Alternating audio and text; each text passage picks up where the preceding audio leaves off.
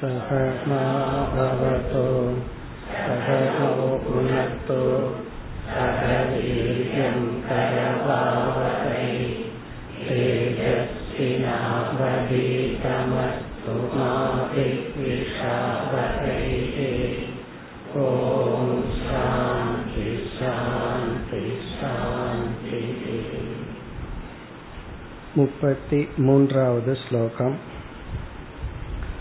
एतद्विवक्षया पुत्रे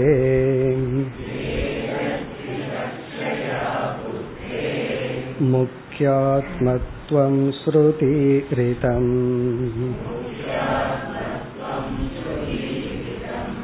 आत्मा वै पुत्रनामेति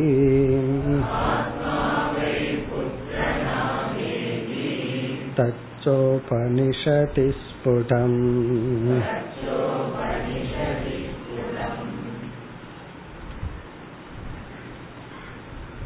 ஆத்மா ஆனந்த சொரூபக நான் ஆனந்த சொரூபமானவன் இந்த கருத்தை இங்கு வித்யாரண்யர் உபனிஷத்தினுடைய ஒரு வாக்கியத்தின் துணை கொண்டு நிலைநாட்டிக் கொண்டு வருகின்றார் நான் என்னை முழுமையாக நேசிக்கின்றேன்.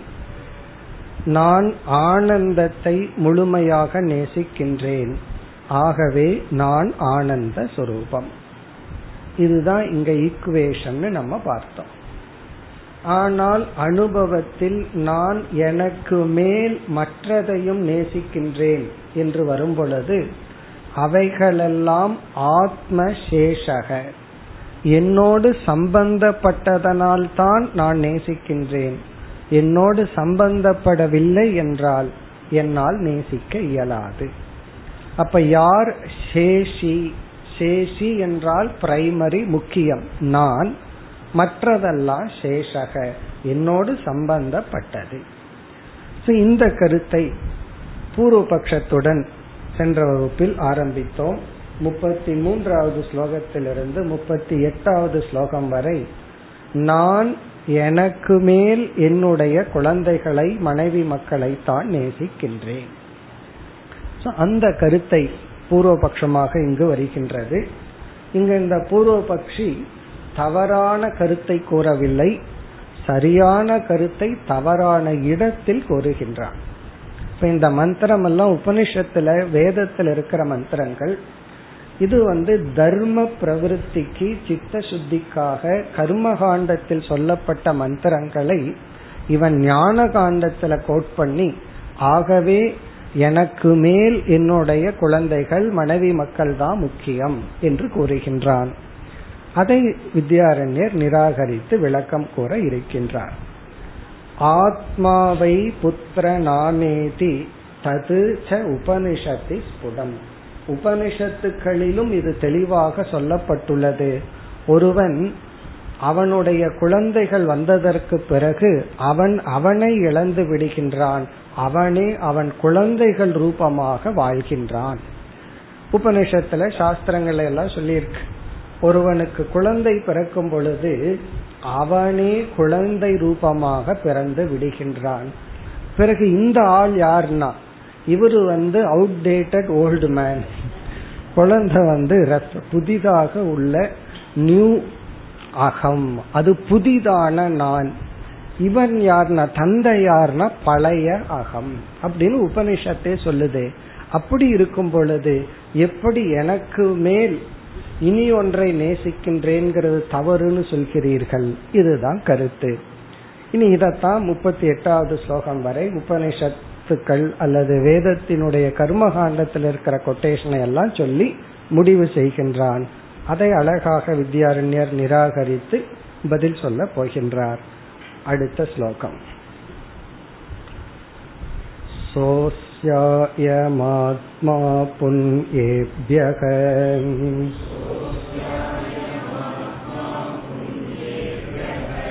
कर्मभ्यः प्रतिधीयते अतास्येतर आत्मायम् कृतकृत्य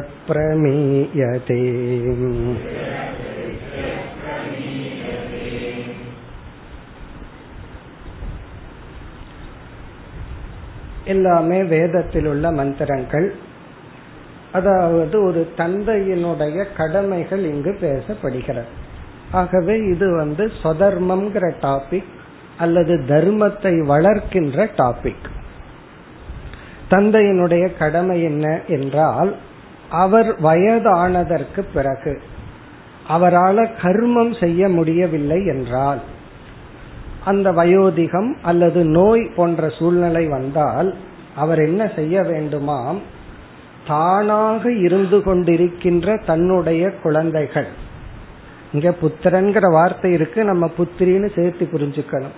தன்னுடைய குழந்தைகளை தர்மம் செய்ய சொல்லி அதற்கு நியமனம் செய்துவிட்டு தான் தான் விலகி கொள்ள வேண்டும்.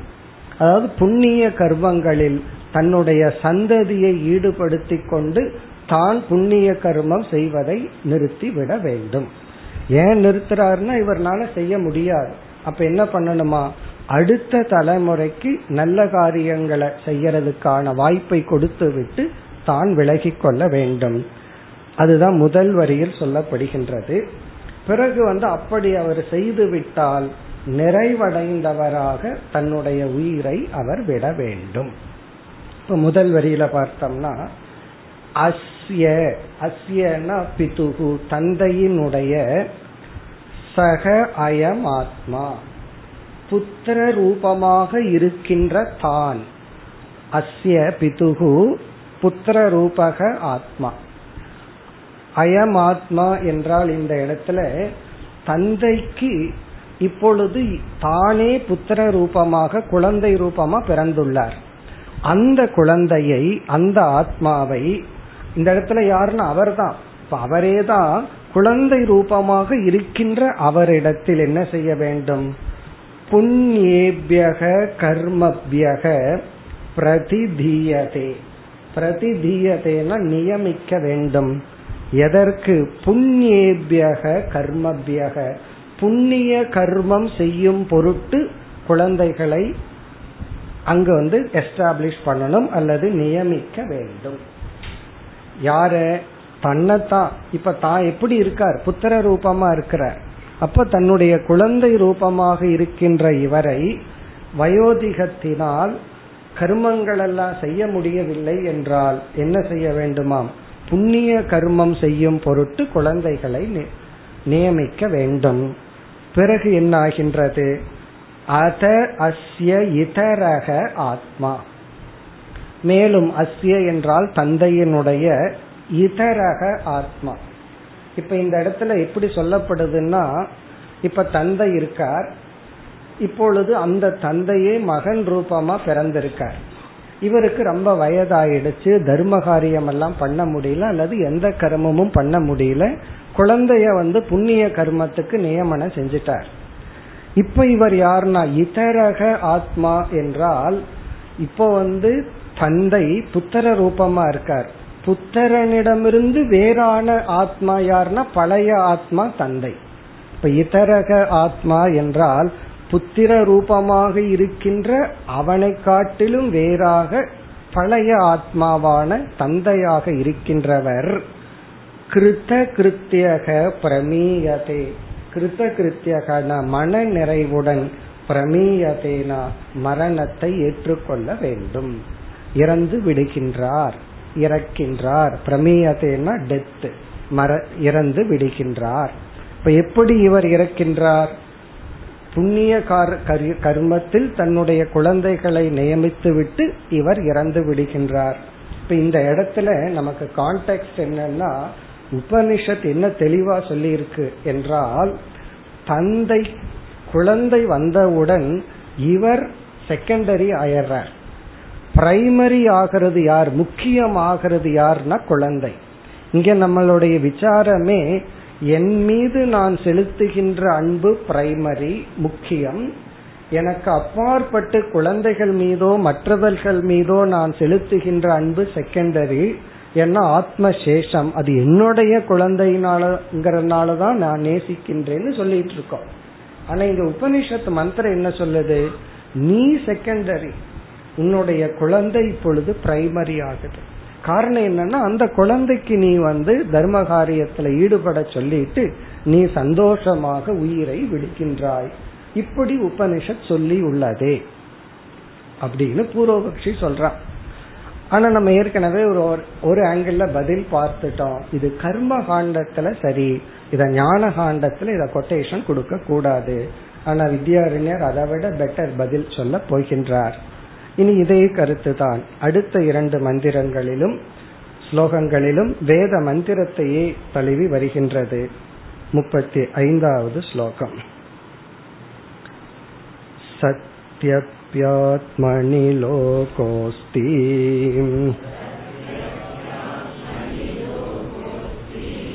नापुत्रस्यात एव हि। अनुशिष्टं पुत्रमेव।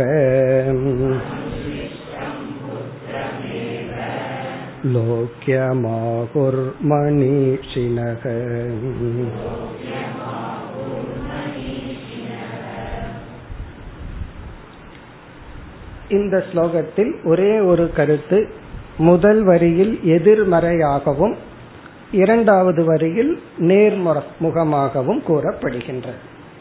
நெகட்டிவ் அப்ரோச் பாசிட்டிவ் அப்ரோச் ஒரே ஒரு கருத்து தான் அது என்ன கருத்து என்றால் இப்ப தந்தை இறந்து விடுகின்றார். அவரை குறித்து சில சிரார்த்தங்கள் எல்லாம் குழந்தைகள் செய்கிறார்கள். புத்திரன் எல்லாம் செய்யறான் எதற்குனா தந்தைக்கு நல்ல லோகம் கிடைக்கட்டும் பித்ரு லோகம் கிடைக்கட்டும் புண்ணியம் கிடைக்கட்டும்னு சொல்லி குழந்தைகள் தந்தைக்காக பெரியவர்களுக்காக சில கர்மங்களை சில தானங்களை செய்கிறார். சிராதத்துல ரொம்ப முக்கிய அம்சம் வந்து சில விதமான தானங்கள். இந்த புண்ணியம் எல்லாம் எனக்கு வேண்டாம் பெற்றோர்களுக்கு போகணும்னு செய்கின்றான்.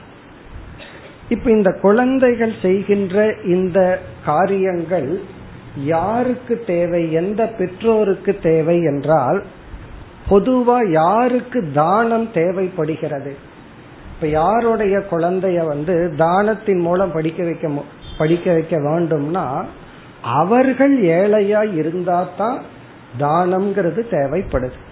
அவர்களே ரிச்சா இருந்துட்டா யாருகிட்டையும் எந்த தானத்தையும் நம்ம வாங்க வேண்டிய அவசியம் இல்லை.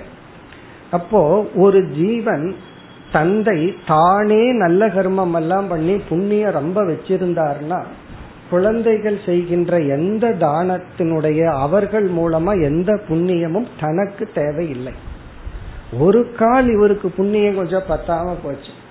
அப்ப குழந்தைகள் செய்கின்ற சிரார்த்தம் தான தர்மங்கள் எல்லாம் தனக்கு உதவியாக இருக்கும்.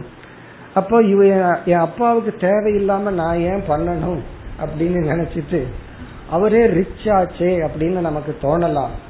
அவர் இந்த உலகத்தில் இருக்கிற ரிச்னஸுக்காக எத்தனை வேற ரிச்சை இழந்தார் அதை யோசிக்கணும். எத்தனை பாவத்தை பண்ணி பொருளை சம்பாரிச்சிருக்காரோ அது நமக்கு தெரியாது. அல்லது அவருக்கு புண்ணியம் எவ்வளவு இருக்குன்னு நமக்கு தெரியாது. குழந்தைகள் செய்ய வேண்டிய தானத்தை பண்ணணும். தன்னுடைய தந்தைக்கு அது பிரயோஜனப்படலைன்னா அது வேறு யாராவது பிரயோஜனப்படுற பித்திருக்களுக்கு போய் சேரும். அப்ப அந்த குழந்தைகளுக்கு அதனுடைய பலன் இருக்கத்தான் இருக்கு. இப்ப இங்க முதல் வரியில் என்ன சொல்லப்படுகிறது? ஒரு கால் ஒரு தந்தைக்கு அந்த ஜீவனுக்கு குழந்தை செய்யற புண்ணியம் தேவைப்பட்டிருந்தால் அந்த குழந்தைகளை எல்லாம் இவன் வளர்த்தி ஆளாக்கி அறிவை கொடுத்து தர்ம காரியத்துல ஈடுபடுத்தவில்லை என்றால் அவர்களுக்கு நல்ல லோகம் கிடைக்காமல் போகலாம். அப்படின்னு முதல் வரியில சொல்லப்படுது. அதாவது வந்து இதெல்லாமே கர்ம காண்டம் தான் மோக்ஷத்துக்கு வர்றவங்களுக்கு இதுக்கு சம்பந்தம் கிடையாது. அதாவது மோக்ஷங்கிற மார்க்கத்துக்கு வராம நான் புண்ணியம் செஞ்சு சொர்க்கலோகத்துல போய் அங்க சுகத்தை அனுபவிக்கணும்னு நினைக்கிற ஜீவனுக்கு அவர்களுக்கு தனிப்பட்ட புண்ணியம் இல்லை என்றால் குழந்தைகள் மூலமா கிடைக்கிற புண்ணியம் கிடைக்காது. அப்ப லோகம் கிடைக்காமல் போக வாய்ப்புண்டு. அது முதல் வரியில சொல்லப்படுது. சத் சத்யபி ஆத்மனி லோகக நாஸ்தி. தான் இருந்த போதிலும் ஆத்மனி சத்தியபினா என்னதான் தந்தை அவருடைய கர்மங்களை செஞ்சு தான் இருந்திருந்தாலும் அபுத்திரஸ்ய லோகக நாஸ்தி.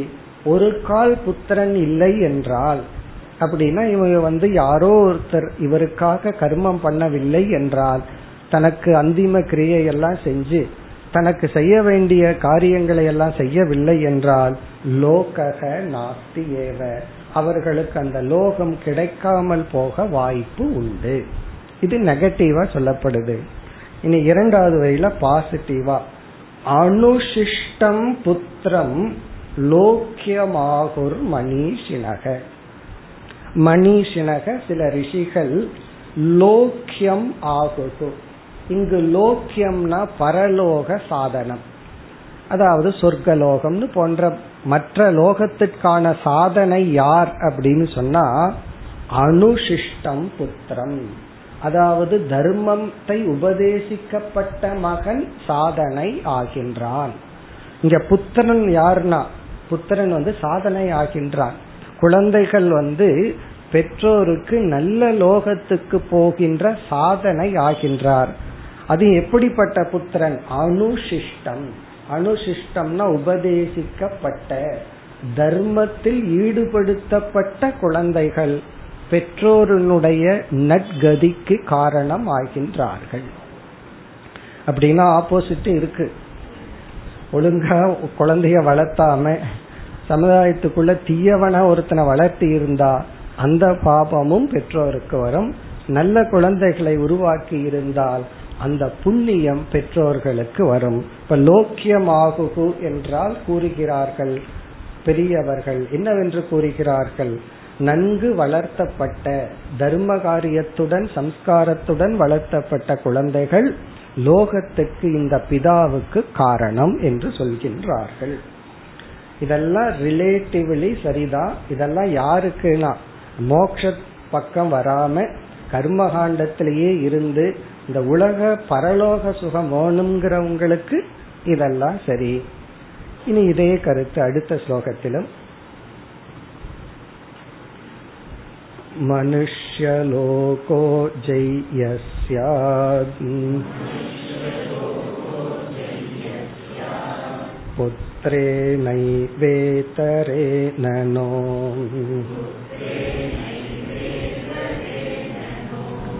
मुमूर्षुर्मन्त्रयेत् पुत्रम्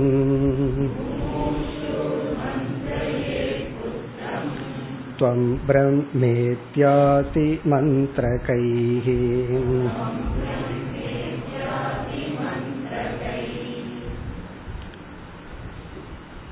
மனுஷ்யலோகக ஜெய்யக சியாத் புத்திரேன தன் சந்ததிகள் மூலம் ஒருவன் மனித லோகத்தை வெல்கின்றான் அடைகின்றான். மனித உலகத்தையே மனித லோகத்தை ஒருத்தன் வெல்கின்றான்னு என்ன அர்த்தம்? நல்ல குழந்தைகளை வளர்த்து இருந்தா இந்த லோகத்தில் இருக்கும் பொழுதே சந்தோஷமா இருக்கின்றான். இறந்ததற்கு அப்புறம் ரொம்ப புண்ணியத்தை அடைகின்றான். சொர்க்கம் முதலிய லோகத்துக்கு போயிட்டு மீண்டும் மனித லோகத்துக்கே அவன் வருகின்றான். இதெல்லாம் நல்ல குழந்தைகளை உருவாக்குவதனுடைய பலன் இதரேன நோ. அப்படி இல்லை என்றால் இப்படிப்பட்ட பலன் கிடைக்காது. இப்ப மனுஷ்ய லோகக ஜெய்யக ஜெய்யகன வெற்றி கொள்கின்றான் அடைகின்றான் நல்ல சந்ததிகளை வளர்த்துவதன் மூலம். ஆகவே ஒரு தந்தை இப்ப யாரு தந்தைனா ரெண்டாவது ஆத்மா இவரே ஆத்மாவா புத்திரனா இருக்கார்? இப்ப இவருடைய ஆத்மா புத்திர ரூபத்தில் இருக்கு. இப்ப தந்தையினுடைய நிலை என்ன? முமூர்ஷுகு. இரண்டாவது வரியில் முதல் சொல் முமூர்ஷுகு என்றால் மரண படுக்கையில் இருப்பவர். முமூர்ஷுகுன மரணத்தை அடைய இருக்கின்ற தந்தை மந்திரையே புத்திரம் துவம் பிரம்மேத்யாதி மந்திரகைகி துவம் பிரம்ம இது போன்ற மந்திரங்கள் மூலமாக மந்திர கைகி மந்திரையே. புத்திரனுக்கு அறிவை கொடுக்க வேண்டும். அறிவு மட்டுமல்ல அனுமதியையும் கொடுக்க வேண்டும். என்ன அனுமதினா இவ்வளவு காலம் நான் செய்து வந்த யாகங்கள் தர்ம காரியங்கள் புண்ணியங்களை எல்லாம் இனி என்னால் செய்ய முடியாது. நீ செய்ய வேண்டும் என்று புத்திரனுக்கு கொடுக்க வேண்டும். இதுல நமக்கு இங்க ரெலவெண்ட் டாபிக் என்ன அதுதான் இங்க முக்கியம். ஏன்னா நம்ம இப்ப கர்மகாண்டத்துல கிடையாது. அல்லது கர்மயோகா டாபிக்ல இல்ல. இங்க ரெலவென்ஸ் என்ன? பூர்வபக்ஷி அழகா கோட் பண்ணியிருக்கான் எந்த உபனிஷத் வாக்கியத்தை எடுத்து கோட் பண்ணியிருக்கான் உபனிஷத்தே சொல்லுது ஒன்ஸ் நீ வந்து பெற்றோர் ஆகிவிட்டால் யூ ஆர் அவுடேட்டட் உனக்கு ஒன்னும் தெரியாது. யூ ஆர் அவுட் அப்படித்தானே குழந்தைகளே நினைக்குது. பிறகு நீ யாருனா நீயே அந்த குழந்தைகள் ரூபமா இருக்க. அப்ப ஆத்மா யாருனா அந்த குழந்தைகள் தான் ஆத்மா. அப்படி இருக்கும் பொழுது நான் என்னைத்தான் முழுமையா நேசிக்கிறேன். என்னுடைய குழந்தைகளையும் கூட நான்கிறதுனாலதான் நேசிக்கிறேன். என்னுடைய குழந்தைங்கிற நிபந்தனையினாலதான் நேசிக்கிறேன்னு நீங்க சொல்வது தவறு. ஏன்னா வேதமே அப்படி சொல்லியிருக்கு. அப்ப வேதம் தப்பா சொல்லி இருக்கான்னு கேட்டா அதை நம்ம பார்த்துட்டோம். வேதம் தவறாக கூறவில்லை. அந்த அளவுக்கு சந்ததிகளுக்கு அடுத்த தலைமுறைக்கு முக்கியத்துவம் கொடுக்க வேண்டும்ங்கிறதுக்காக வேதம் பேசியுள்ளது. அந்த கான்டெக்ட்ல அப்படி பேசியுள்ளது. இனி அடுத்த இரண்டு ஸ்லோகத்தில் அனுபவத்துல பார்த்தோம்னா இதுக்கு வேதத்துக்கெல்லாம் போக வேண்டாம். நம்ம அனுபவத்துல பார்த்தோம்னா சிலர் தன்னை காட்டிலும் தன்னுடைய குழந்தைகளை நேசிக்கிறார்கள். தன்னை அழித்து கொண்டு தன்னுடைய குழந்தைகளை வாழ வைப்பதற்கான செயலில் ஈடுபடுகிறார்கள். ஆகவே என்ன முடிவுனா நீ உன்னை நேசிக்கவில்லை உன்னுடைய குழந்தைகளை உறவினர்களை தான் நேசிக்கின்றாய் அடுத்த ஸ்லோகம். இத்தியாதிஸ்ருதய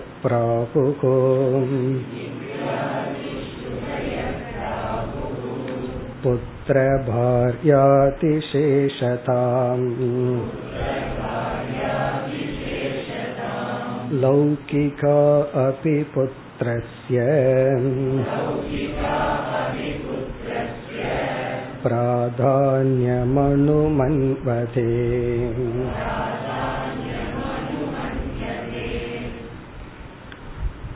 இத்தியாதி ஸ்ருதயக இது போன்ற வேத வாக்கியங்கள் பிராகுகோ என்ன கூறுகிறது என்றால் புத்திர பாரியாதி சேஷராம். மனைவி மக்கள் இவர்கள்தான் முக்கியம் ஆத்மா சேஷக. நான் செகண்டரி நான்கிற ஆத்மா இரண்டாம் பட்சம்தான் குழந்தைகள் போன்றவர்கள் தான் முதல் பட்சம் என்று ஸ்ருதி கூறுகின்றது. இப்ப யார் வேதத்தை ஏற்றுக்கொண்டு வேதத்தை பின்பற்றுகிறார்களோ அவர்கள் என்ன புரிந்து கொள்கிறார்கள் இதை படிச்சுட்டு ஒன்ஸ் குழந்தைன்னு வந்துட்டா அவங்க தான் முக்கியம் நான் முக்கியம் அல்ல பிறகு இரண்டாவது வரில் லௌகிகாக அதி. லௌகிக்காக அப்படின்னா சாஸ்திரத்துக்குள்ளேயே வராதவர்கள். எந்த தர்ம சாஸ்திரத்தையும் படிக்காதவர்கள் அவர்களும் கூட குழந்தைன்னு வந்ததற்கு பிறகு அந்த குழந்தைக்கு முக்கியத்துவம் கொடுத்தே வாழ்கின்றார்கள். அவங்க வாழ்க்கைய மறந்து விடுகிறார்கள். குழந்தைக்காகவே வாழ்கின்றார்கள். அதை நம்ம லைஃப்லயும் பார்க்கிறோம். இப்ப குழந்தைக்கு வந்து எந்த ஸ்கூல் பக்கமா இருக்குன்னா வீட்டையே மாத்திடுறாங்க. காரணம் என்ன? அந்த குழந்தைக்காக வீட்டை மாத்தலாம் எல்லாம் மாத்தலாம். அப்போ அவங்களுடைய லைஃப் ஸ்டைலே பார்த்தோம் அப்படின்னா லௌகிக்கர்கள் நம்ம வந்து வைத்தியத்துக்கே போக வேண்டாம். தன்னுடைய குழந்தையினுடைய சென்டர்னு சொல்றது. குழந்தைய சென்டர் வச்சே லைஃபே அவங்களுடைய வாழ்க்கையே மாறி அமைகின்றது. அப்படி இருக்கையில் நீங்க எப்படி குழந்தைக்கு மேல் அவரவர்கள் அவரவர்களைத்தான் நேசிக்கிறீர்கள் சொல்ல முடியும். இப்ப லௌகிக்காக அப்படி புத்திரஸ்ய பிராதான்யம். புத்திரனுக்கு முக்கியத்துவம் பிராதான்யம் அனுமன்வதே கருதுகிறார்கள். அதுக்கு ஒரு உதாகரணத்துடன் அனுபவத்துடன் அடுத்த ஸ்லோகத்தில் கூறுகின்றார் முப்பத்தி எட்டு स्वस्मिन् मृधेऽपि पुत्रादि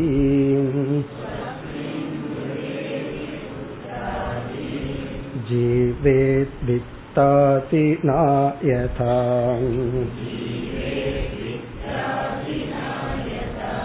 तथैव प्रयत्नं कुरुते मुख्या पुत्रातयस्ततः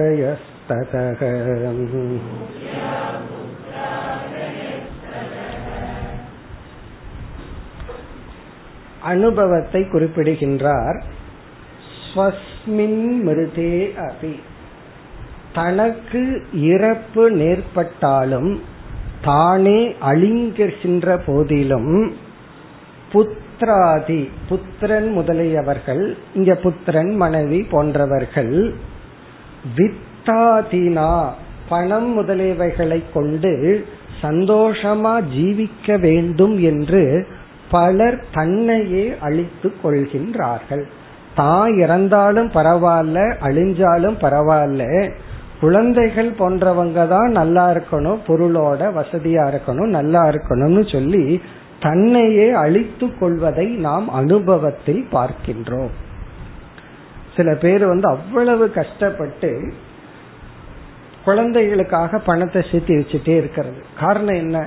நான் ரொம்ப கஷ்டப்பட்டுட்டேன். சரி அந்த பணத்தை நீ போற வரைக்கும் கொஞ்சம் சந்தோஷமா நீ அனுபவிப்பாய்னா இல்ல குழந்தைக்கு கொடுத்துட்டு போகணும். அப்படின்னு சொல்லி பலர் தன்னை அழித்து கொண்டு அதாவது உடம்பு வந்து ரொம்ப மோசமாயிருக்கும். இருந்தாலும் இவங்க வேலை செய்யறத நிறுத்த மாட்டார்கள். குறிப்பா பணம் சம்பாதிக்கிறத நிறுத்த மாட்டார். தனக்கு தேவையான பணம் இருந்தாலும் தன்னுடைய குழந்தைகள் பணத்தோட சந்தோஷமா இருக்கணும். குழந்தைகளுக்கு சேர்த்து வச்சுட்டு போகணும்னு சொல்லி தன்னுடைய அழிவையே தேடிக் கொள்வதை நாம் அனுபவத்தில் பார்க்கின்றோம். ஸ்வஸ்மின் மிருதேபி புத்திராதி ஜீவே. புத்திரன் முதலியவங்கெல்லாம் வாழணும். எப்படி? வித்தாதினா நல்ல வசதியா. கடைசியில என் நான் இல்லாட்டி பரவாயில்ல என் பேரை சொல்லிட்டு வாழணும். அந்த அளவுக்கு இவர்கள் இருக்கின்றார்கள். ததைவ எத்தனம் குருதே அதற்கு தகுந்த மாதிரி முயற்சிகள் செய்கிறார்கள். பையன் வந்து சொல்லணும் போதும்பா நீ சம்பாரிச்சது போதும் நிறுத்துனாலும் நிறுத்துவதில்லை. காரணம் என்ன? அவ்வளவு பற்று இருப்பதை நம்ம பார்க்கிறோம். ஆகவே முக்கியாக புத்திராதயக ததக. அதனால தனக்கு மேல் முக்கிய யாருன்னா புத்திராதி குழந்தைகள் தான். இது அனுபவ ரீதியா அனுமான ரீதியா உபனிஷத் வாக்கியங்கள் மூலமா நிரூபிக்கப்படுகிறது. ஆனா நீங்கள் இதுவரை என்ன சொல்கிறீர்கள்? அவரவர்கள் அவரவர்களைத்தான் நேசிக்கிறார்கள். புத்திரனை நேசிக்கிறதுக்கு என்ன காரணம்னா அதற்குள்ள நான் சென்றுள்ளேன். என்னுடைய மகன்கிறதுனாலதான் அந்த அன்பு தியாகம் எல்லாம் வருது. ஆகவே புத்திரன் எல்லாம் செகண்டரி ஆத்மா பிரைமரி நான் என்னை முழுமையாக நிபந்தனையற்றி நேசிக்கின்றேன். நான் ஆனந்தத்தை முழுமையாக நிபந்தனையற்றி நேசிக்கின்றேன். ஆகவே நான் ஆனந்த சுரூபம்னு நீங்க சொல்வது தவறு. இந்த தவறுங்கிறது தான் தவறு. அப்படின்னு பூர்வபக்ஷி சொல்கின்றான் இனி வித்யாரண்யர் மிக அழகாக அவருக்குரிய பாணியில் பதில் சொல்ல வருகின்றார் முப்பத்தி ஒன்பதாவது ஸ்லோகம் भाटमेतावता नात्मा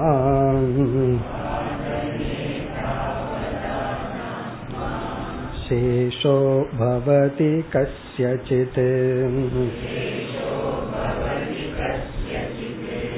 गौणमित्यमुख्यभेदैः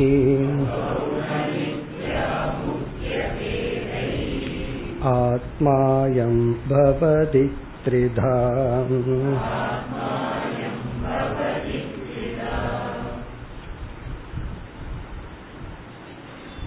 மிக அழகான விசாரத்தை வித்யாரண்யர் இந்த ஸ்லோகத்திலிருந்து எடுத்து செல்கின்றார் அவர் எடுத்து செல்ற டாபிக் இந்த முப்பத்தி ஒன்பதாவது ஸ்லோகத்திலிருந்து ஐம்பதாவது ஸ்லோகம் வரை செல்ல உள்ளது. இவருடைய பதில் என்ன? இவ்வளவு நேரம் பூர்வபக்ஷி பேசினான். ஏன்னா அவனும் சும்மா சொல்லல.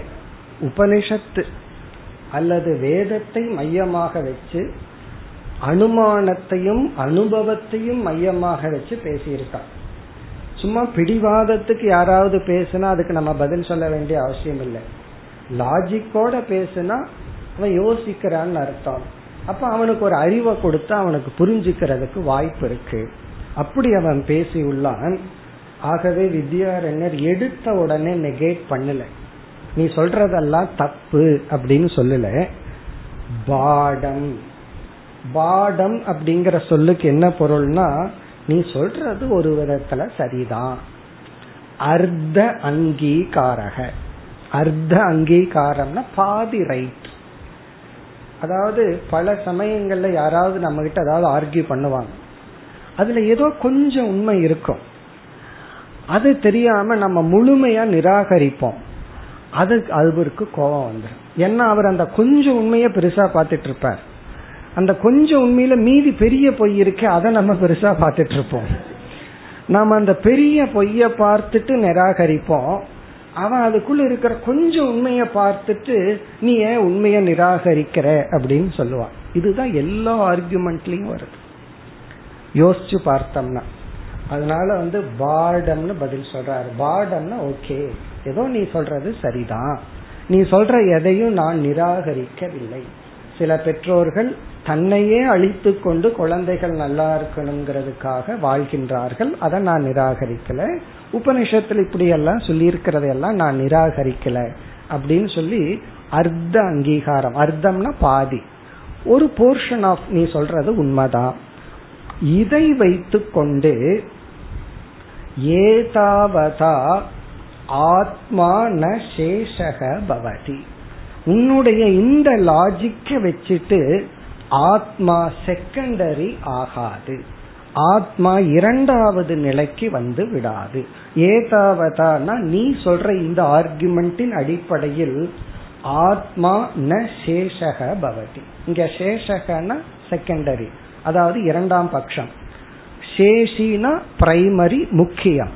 இப்படி நீ சொல்றதிலிருந்து குழந்தைக்கு முக்கியத்துவம் எனக்கு ஆத்மாவுக்கு அந்த ஜீவனுக்கு இரண்டாம் நிலை அப்படிங்கிறது வந்து விடாது. இன்னும் வேற லாஜிக் இருக்கு. இவன் பெருசாகி இவனுக்கு ஒரு குழந்தை வரும்போது அப்ப இவன் என்ன ஆவான்? இவன் செகண்டரி ஆவான். அப்ப யாரு முக்கிய ஆத்மா? அப்படின்னு ஒரு கேள்வி வரும். அந்த ஆங்கிள் இவர் பதில் சொல்லல. அப்போ முக்கிய ஆத்மாவே இல்லாம போயிரும். முக்கிய ஆத்மாங்கிறது ஒரு ஃப்ளோ மாதிரி ஆயிரும். இவனுக்கு குழந்தை இவன் குழந்தையா இருக்கிற வரைக்கும் தான் இவன் முக்கிய ஆத்மா. இவன் தந்தையாகி விட்டால் இவன் முக்கிய ஆத்மா இல்ல குழந்தை முக்கிய ஆத்மா ஆகுது. அவன் தந்தையாயிட்டா அப்ப முக்கிய ஆத்மா எங்க போகும்? இப்படியும் நம்ம கேட்கலாம். பட் இவர் வேற ஆங்கிள் பதில் சொல்றார்.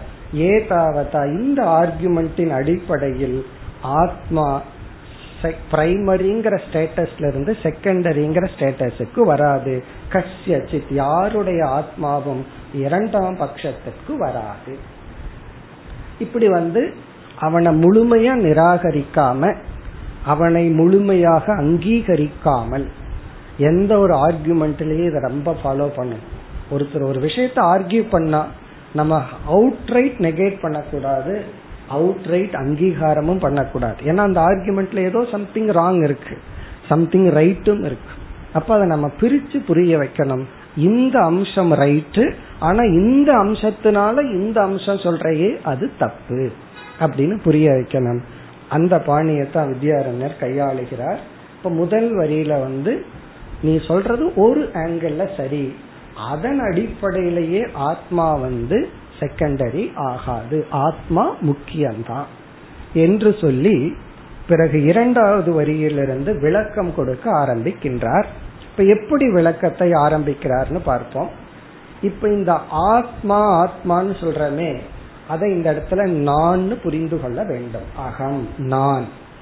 இந்த நான் இருக்கே இந்த நானை மூன்றாக பிரிக்கின்றார். இரண்டாவது வரியில். எத்தனை நான் மூணு விதமான நான் இருக்கின்றேன். நம்ம சொல்றோமல்ல அவர் ஆபீஸுக்கு போயிட்டு அவர் வேற ஆளு வீட்டுல வந்தா வேற ஆளு. அப்படி ஒவ்வொரு இடத்துல ஒவ்வொரு ஆளா இருக்காருன்னு சொல்றமல்ல? அப்படி மூணு நான் இருக்கின்றோம். மூன்று நான்கள். மூன்று விதமான அகம். இப்படி ஆரம்பிக்கின்றார். அந்த மூன்று விதமான அகம் யார்? வரிசையா சொல்றார்.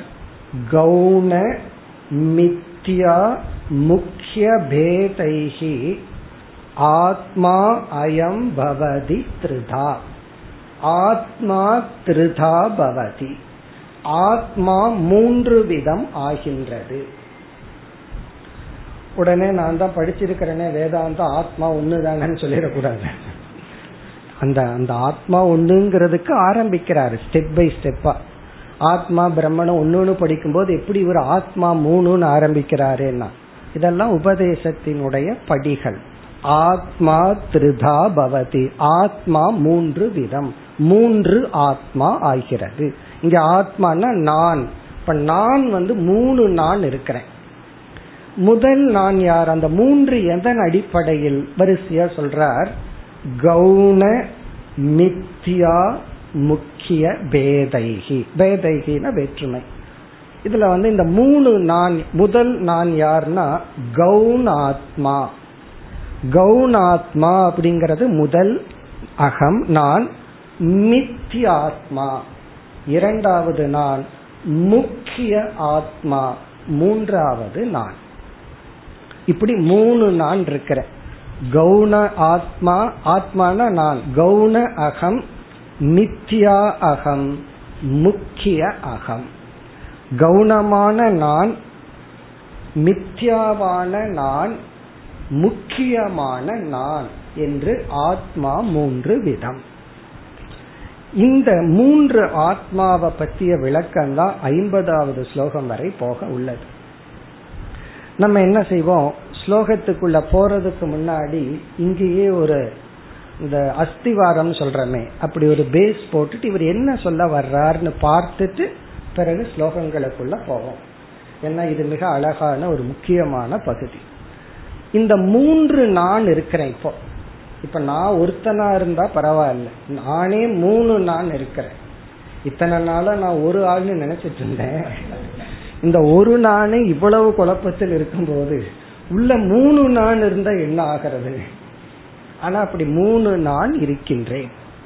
பிறகு என்ன சொல்றார்? நீ என்ன செய்ய வேண்டும்? ஜீவர்களாகிய நம்மைய பார்த்து என்ன சொல்றார்? இந்த மூணு நாளும் விவகாரத்துல நம்ம யூஸ் பண்ணிட்டு இருக்கிறோம். பயன்படுத்திட்டு இருக்கிறோம். இந்த மூணு நான் யாருன்னு தெளிவா புரிஞ்சிட்டு நீ எந்த சூழ்நிலையில எந்த நாண பயன்படுத்தணுமோ அந்த நாண பயன்படுத்துன்னு சொல்ற. விவகாரத்துல டிரான்சாக்சன்ல நீ புரிஞ்சுக்கோ இந்த மூணு நான் இருக்க. எந்த நேரத்துல எந்த நாணை யூஸ் பண்ணணும்? எந்த நாணை யூஸ் பண்ண கூடாது எந்த நேரத்துல எந்த அகம் உள்ள போயிடணும் பேசாம உள்ள போயிடணும் எந்த நேரத்துல எந்த அகம் செயல்படணும்? இத புரிஞ்சுட்டீனா இது எப்படின்னா நமக்குள்ள மூணு பேர் இருக்காங்க. இத தாண்டி ஒருத்தர் என்ன பண்ண வேண்டும்னா இந்த மூணையும் ஹேண்டில் பண்ணணும். சோ இப்ப நீ போயிட்டு வா. இப்ப நீ போயிட்டு வா. இப்ப நீ போயிட்டு வான்னு சொல்லி ஒவ்வொரு டிரான்சாக்சன் வரும்போது ஒவ்வொருத்தரும் அனுப்பிச்சுடணும். அப்படி சொல்ற இதுதான் பிராக்டிக்கல் சாஸ்திரத்தை புரிஞ்சுக்கிறது அர்த்தம். ஏன்னா சில பேர் வேதாந்தத்தை புரிஞ்சுட்டு இந்த அகத்துல தப்பு செய்து விடுவார்கள். நான்கிறதுல தப்பு தப்பா புரிஞ்சுக்க எந்த இடத்துல எந்த நான பயன்படுத்தணும்? அது தெரியாம போயிடும். ஆரம்பத்துல அப்படி தப்பு பண்ணலாம். ஒருவர் வந்து சின்மயானந்த சாமிஜி கிட்ட அவரோட ஆசிரமத்துல படிக்க போனார். சின்ன வயசு பையன் தான் ஒரு இருபத்தி மூணு இருபத்தி நாலு தான் இருக்கும். மனதுல ஒரே குழப்பம். சின்மயானந்த சாமிஜி கேக்குறார் நீ யாருப்பா? அப்படின்னு அதுக்கு அவர் சொன்ன பதில் நான் பிரம்மன். அப்ப சின்மயானது அப்படின்னா நான் நமஸ்காரம் பண்றேனே அப்படின்ட்டு பிறகு எதுக்கு வந்தேன்னு கேட்டார். படிக்க வந்தேன் அப்படின்னா பிரம்மன் எல்லாம் படிக்க வேண்டிய அவசியம் இல்லையேன்ட்ட அப்போ அவர்கிட்ட போய் நான் பிரம்மன் நான் சொல்லணும். அப்ப இவர் எந்த நானை யூஸ் பண்றார்? இந்த பிரம்மன் அகம் இருக்கே அது முக்கிய அகம். அது முக்கியமான சத்தியமான உண்மையான அகம். அப்ப அதை வந்து எந்த நேரத்துல யூஸ் பண்ணணுமோ அந்த நேரத்துல தான் யூஸ் பண்ணணும். இப்ப யாராவது வந்து உங்க பேர் என்னன்னா எனக்கு பேரெல்லாம் கிடையாதுன்னு சொல்லக்கூடாது நீங்க எப்ப வந்தீங்கன்னா ஆத்மா எங்கும் வராது போகாதுன்னு சொல்லக்கூடாது காரணம் என்ன? நான் அந்த ஆத்மாவை இவர் கேட்கல. இவர் கேட்கிற ஆத்மா அகம் வேற. உடல்ங்கிற ஆத்மாவை அவர் கேட்கிறார். அதன் அடிப்படையில தான் பதில் சொல்லணும். அப்ப நமக்குள்ள மூணு அகம் இருக்கு. எந்த நேரத்துல எந்த அகத்தை பயன்படுத்தணும்? அப்படி பயன்படுத்தணும்னா முதல்ல தெளிவா இருக்கணும். எது எது? இந்த மூன்று. இந்த மூன்று நான் யார்? அப்படின்னு தெளிவா இருக்கணும். இப்ப நம்ம வரிசையா கவுன ஆத்மாவுக்கு வருவோம். இப்ப கவுன ஆத்மாவாகிய நான் யார்? நான் இதை பயன்படுத்தின சில சமயத்துல சில சமயம் யூஸ் பண்ணணும். அதை சொல்ல போறார் இதெல்லாம். எந்த இடத்துல நீ கவுனாத்மாவாக மாற வேண்டும்? கவுனா உன்னுடைய கவுனாத்மாவை எங்க நீ யூஸ் பண்ணணும்னு சொல்ல போற. இந்த கவுனாத்மா என்றால் எந்த ஒரு தத்துவத்தை எந்த ஒன்றை நான் என்று நான் அழைக்கின்றேன் அதே சமயத்தில் அது உண்மையிலேயே நான் அல்ல என்ற அறிவையும் அடைந்துள்ளேன். ஒன்றை வந்து நான் நான் யூஸ் பண்றேன் சொல்றேன். அப்படி சொல்லும் பொழுதே அது வேறு நான் வேறுங்கிற அறிவும் எனக்கு உள்ளது. வேதமும் உள்ளது வேத ஞானமும் உள்ளது இருந்தும் அதை நான் என்று நான் சொல்லும் பொழுது அந்த நானுக்கு கவுனாத்மா என்று பெயர். இதுல என்னென்ன கண்டிஷன்னா நான் எதை நான் சொல்றேனோ அது வேற நான் வேற ஃபர்ஸ்ட் அது வேற நான் வேற தான் ரெண்டாவது இந்த வேற்றுமை ஞானமும் எனக்கு இருக்கு. இருந்தும் நான் அது அப்படின்னு சொல்லும் பொழுது அப்படி நான் சொன்னால் அது கவுன் ஆத்மா அதுக்கு என்ன பெஸ்ட் எக்ஸாம்பிள் சில பேர் சொல்லுவாங்க நான் புலி தெரியுமோ? கணக்குல அப்படின்னு சொல்லுவார்கள். இப்ப நான் புலி. சில பேர் நான் சிங்கம் சொல்லுவா. சில பேர் நான் சிறுத்தைன்னு சொல்லிக்கிறது. அப்படி அவங்க அவங்கவுங்க அவங்க சொல்லிக்கிறது.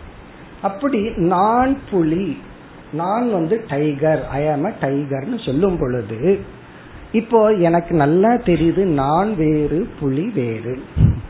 அது வேற நான் வேற. அது வேறதான் நானும் வேறதான் வேற்றுமையும் உண்டு. அந்த வேற்றுமை ஞானமும் உண்டு. தெரிந்தும் அதை நான் சொன்னா அதுக்கு பேரு கவுனம் ஃபிகரேட்டிவ் அப்படின்னு ஆங்கிலத்துல சொல்றோம். ஃபிகரேட்டிவ்னு சொன்னா சும்மா சொல்றது. அதாவது வந்து அது நான் வேற தெரியும். பிறகு ஏன் நீ வந்து அதுன்னு சொல்ற அப்படின்னா அதனிடம் இருக்கின்ற ஒரு குணமும் என்னிடம் இருக்கின்ற ஒரு குணமும் ஒன்றாக உள்ளது. இப்போ நான் புலின்னு ஒருத்தன் சொல்றான். காரணம் என்னன்னா புலி வந்து கரெக்டா கால்குலேட் பண்ணி கரெக்டா தாக்குது. கணக்குல அது கரெக்டா இருக்கு. அதே போல இவன் கரெக்டா கணக்கு போடுறான்னு வச்சுக்கோமே. தன்னை புலின்னு சொல்லிக்கிறான். அப்போ அதனிடம் கால்குலேஷன்ங்கிற ஒரு அறிவும் என்னிடத்தில் இருக்கிற அறிவும் டேலி ஆகிறதுனால அதுவே நான் என்று நான் சொல்கின்றேன். அது கௌணாத்மா. இப்ப கௌணாத்மாவினுடைய லட்சணம் வந்து பேதக அஸ்தி பேதக பாகி. அதான் கவுனாத்மா அஸ்தினா வேற்றுமை உள்ளது. நான் வேற புலி வேறதான். அந்த வேற்றுமை பாதி என்றால் எனக்கு தெரிகிறது. தெரிஞ்சே நம்ம சொன்னோம்னா அதுக்கு பேரு கவுனாத்மா இதை நம்ம லைஃப்ல பல சமயத்துல பண்றோம். நானே நீ நீயே நான் எல்லாம் சொல்லுவோம். அப்படியெல்லாம் வசனம் பேசும்போது நீ வேற நான் வேறன்னு தெரியும். நானே நீ நீயே நான் சொன்னா வேற்றுமையே இல்லை அப்படின்னா அப்புறம் நீ சாப்பிட்டு நான் பேசாம இருக்கலாமே. அப்படி இல்லை. தெரிகின்றது வேற்றுமை இருந்தாலும் நம்ம அதை சொல்றோம். அப்படி வேற்றுமை இருந்து வேற்றுமை தெரிந்து நாம் சொன்னால் அது கவுனாத்மா இந்த இடத்துல பிறகு வித்யாரண்யர் சொல்ல போறார் ஒரு தந்தை புத்திரன் இடத்துல நான் தான் நீன்னு சொல்வது கவுனாத்மா இவ்வளவு நேரம் சொல்லிட்டு இருந்தானே அதுக்கான பதில் இவ்வளவு நேரம் நான் புத்திரனா நான் இருக்கிறேன் புத்திரனா நீயே பிறந்துட்டேன்னு உபனிஷத் சொல்லுதே. உபனிஷத்து முக்கிய ஆத்மாவை சொல்லவில்லை உன்னுடைய கவுன் ஆத்மாவை கூறுகின்றது. அதாவது நீ வேற உன் புத்திரன் வேறதான் ஏன்னா இருவரும் தனிப்பட்ட ஜீவர்கள். பெற்றோர்கள் அப்படிங்கிறது ஒரு இன்ஸ்ட்ருமெண்ட் கருவிகள் தான். அந்தந்த ஜீவர்கள் அவரவர்களுடைய கர்ம வினைக்கு ஏற்ப பிறந்து வளர்ந்து வாழ்ந்தாகணும். அதனால வந்து பெற்றோர்களுக்கு குழந்தைகள் விஷயத்துல ஒரு லெவல் வரைக்கும் தான் கண்ட்ரோல் இருக்கு. அதுக்கு மேல அவர்களுடைய கர்ம வினை எடுத்துக்கும். அது நல்லா இருக்கிறதோ கஷ்டப்படுறதோ அதெல்லாம் பெற்றோர் கையில கிடையாது. அதனால ஒரு குழந்தைய கஷ்டப்பட்டாலும் பெற்றோர்கள் வந்து அந்த குற்ற உணர்வை எடுத்துக்க கூடாது. ஆகோ ஓகோன்னு நல்லா இருந்தாலும் பெருமை சொல்லிட்டு இருக்க கூடாது. காரணம் என்ன? ஏதோ நீங்க கொஞ்சம் கொடுத்தீங்க அவனுடைய புண்ணியத்துல தவத்தில் அவன் வளர்ந்து விட்டான். சோ இரண்டு தனிப்பட்ட ஜீவர்களுக்கு கருவியாகத்தான் பெற்றோர்கள் உள்ளார்கள். அப்படி இருக்கும் பொழுது அந்த குழந்தையே நீனு உபனிஷத்தை சொல்லுதுன்னா உன்னுடைய கவுன் ஆத்மாவாக கூறுகின்றது. அதெல்லாம் சொல்ல போறார். பிறகு எக்ஸாம்பிள் சொல்ல போறார். எந்த இடத்துல நீ வந்து குழந்தைகளுக்கு முக்கியத்துவம் கொடுத்து நீ செகண்டரி ஆகணும். அதுக்கெல்லாம் எக்ஸாம்பிள் சொல்ல போறார். இனி அடுத்தது மித்தி ஆத்மா. இப்ப கவுன ஆத்மா ரொம்ப சுலபம் புரிஞ்சிடுச்சு. மித்தி ஆத்மா அதுக்கு அடுத்தது முக்கிய ஆத்மா. இந்த முக்கிய ஆத்மாங்கிறது பிரம்மஸ்வரூபம் சச்சிதானந்த ஸ்வரூபம். நான்கிற சொல்லுக்குள்ள எந்த ஒன்று சச்சித் ஆனந்தமாக பூர்ணமாக இருக்கோ அந்த வஸ்து தான் முக்கிய ஆத்மா.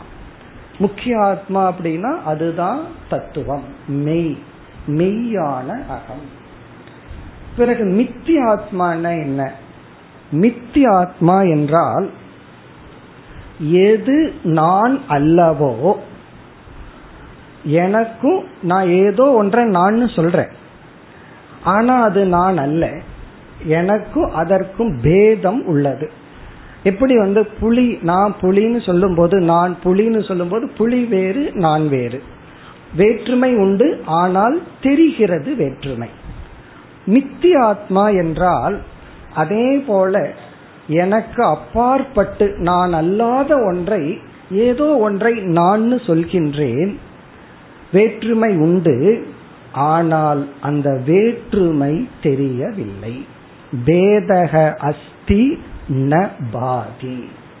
முதல்ல வந்து பேதக அஸ்தி பேதக பாதி.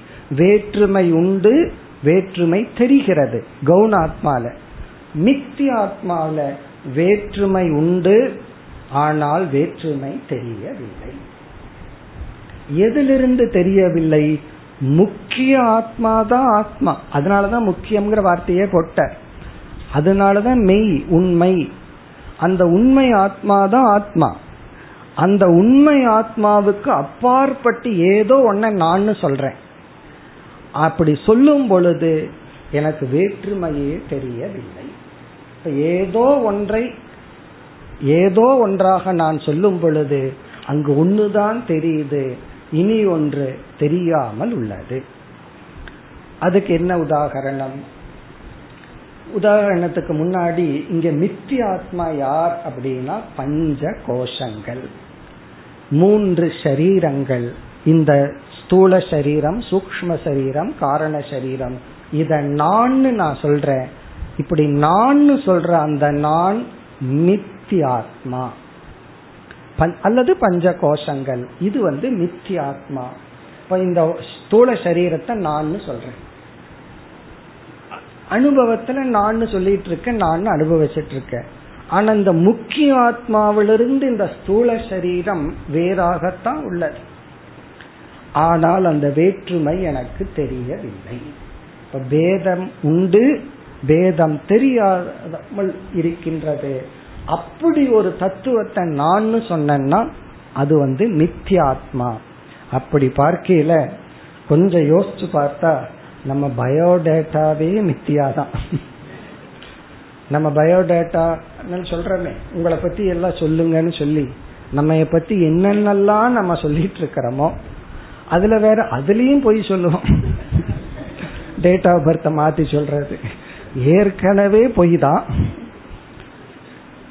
இருந்தாலும் அதுக்குள்ள ஒரு பொய். அப்படி இந்த ஸ்தூல சரீரத்தை நான் சொல்லிக்கிறது.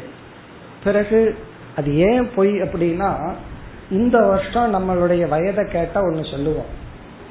அடுத்த வருஷம் சில பேர் பொய்யே சொல்ல மாட்டார்கள் அதே வயசை சொல்லிட்டு இருப்பாங்க. அடுத்த வருஷம் அது பொய்யாயிருது இந்த வருஷம் சொல்ற வயசு அடுத்த வருஷம் சொல்லக்கூடாது. சில பேருக்கு எட்டு வருஷம் பொய் சொல்லாம இருப்பார்கள். அப்படின்னு என்ன ஒரே வயசை சொல்லிட்டு இருக்கிறது. அப்படி மித்தி ஆத்மா பொய்யான உண்மையற்ற நான்.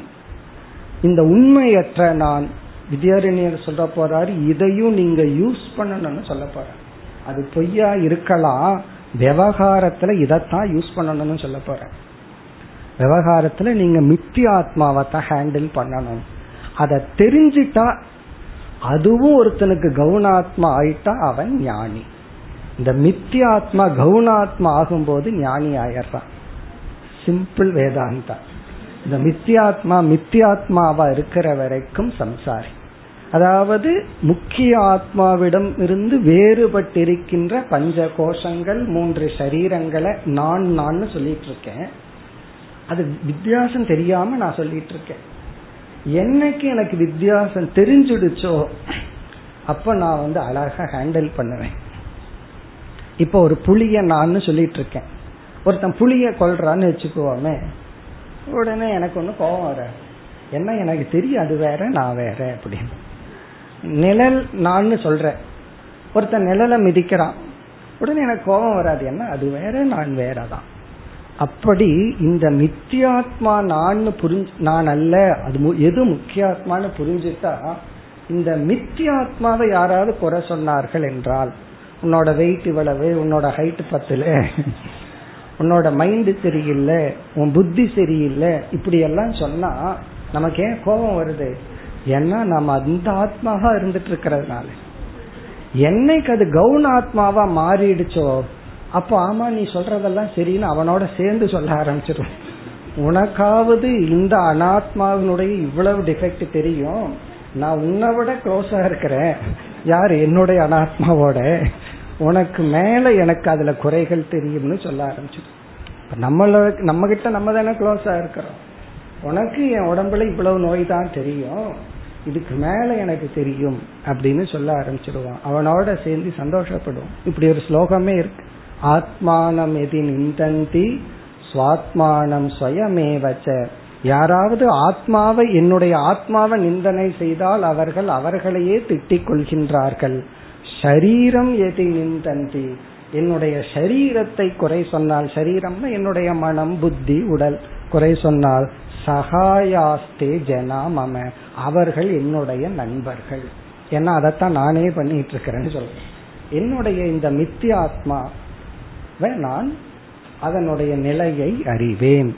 ஆனா அறியாததுனாலதான் அது மித்தியாத்மா அது அந்த நேரத்துல தெரிவதில்லை வேறாக தெரிவதில்லை. பிறகு மூன்றாவது முக்கிய ஆத்மா. இங்க முக்கிய ஆத்மா என்றால் சச்சிதானந்த சுரூபம்.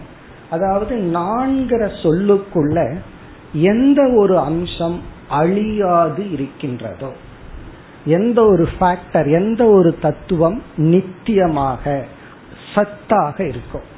ஆனா இந்த நித்திய ஆத்மாவில நான் ஒன்ன நம்ம சொல்றோம். அந்த நான்கிற சொல்லுக்குரிய பொருள் மாறிக்கொண்டே அழிந்து கொண்டே இருக்கின்ற. நான் இப்படிப்பட்ட குணத்துடன் கூடியவன் நம்ம சொல்லிக்கிறோம். கொஞ்ச வருஷத்துக்கு அப்புறம் அந்த குணம் மாறுபடுகிறது. அப்போ அந்த நான் அழிஞ்சாச்சு. அந்த நான் வேற. இந்த நான் இப்பொழுது வேறு. அப்போ முக்கிய ஆத்மா என்றால் அகங்கிற சொல்லுக்குள் எந்த ஒரு தத்துவம் அழியாது உள்ளதோ அதுதான் முக்கிய ஆத்மா அது சத் சுரூபம். எந்த ஒரு தத்துவம் அறிவு சுரூபமாக உள்ளதோ அனைத்து அறிவுக்கும் காரணமாக இருந்து கொண்டு எதையும் அறியாமல் இருக்கின்றதோ. சைத்தன்யம் எதையுமே அறிவதில்லை. ஆனால் அனைத்து அறிவுக்கும் ஆதாரமாக உள்ளது. அறிகிறதெல்லாம் யாருன்னா அந்த கரணம் பிரமாதா. மனசுதான் அறிகின்றது. அந்த ஜடமான மனசுக்கு அறிவை கொடுப்பது எனக்குள் இருக்கிற முக்கிய ஆத்மா. பிறகு என்றும் அறிவு சுரூபமா இருக்கிறது துக்கப்பட்டுட்டா இருக்கும். அது நிறைவாக பூர்ணமாக உள்ளது ஆனந்தமாக உள்ளது. அப்போ நான்கிற சொல்லுக்குள்ள எந்த ஒரு அம்சம் சச்சிதானந்த சொரூபமா இருக்கோ அது முக்கிய ஆத்மா நான்கிற சொல்லுக்குள்ள எந்த அம்சம் சச்சிதானந்தத்துக்கு வேறாக ஐந்து கோஷ ரூபமாக இருக்கின்றதோ அது நித்தியாத்மா எந்த ஒரு நான்குள்ள இந்த கோஷத்துக்கு அப்பாற்பட்டு ஏதோ ஒரு பொருளை வேற்றுமை தெரிந்தே நான் சொல்லிட்டு இருக்கிறனோ அது கவுனாத்மா இப்படி மூன்று ஆத்மாவை அறிமுகப்படுத்தி வித்யாரண்யர் வந்து ஒவ்வொன்றுக்கு எக்ஸாம்பிள் சொல்லி சொல்ல போற நம்ம முன்னாடியே பார்த்துட்டோம்.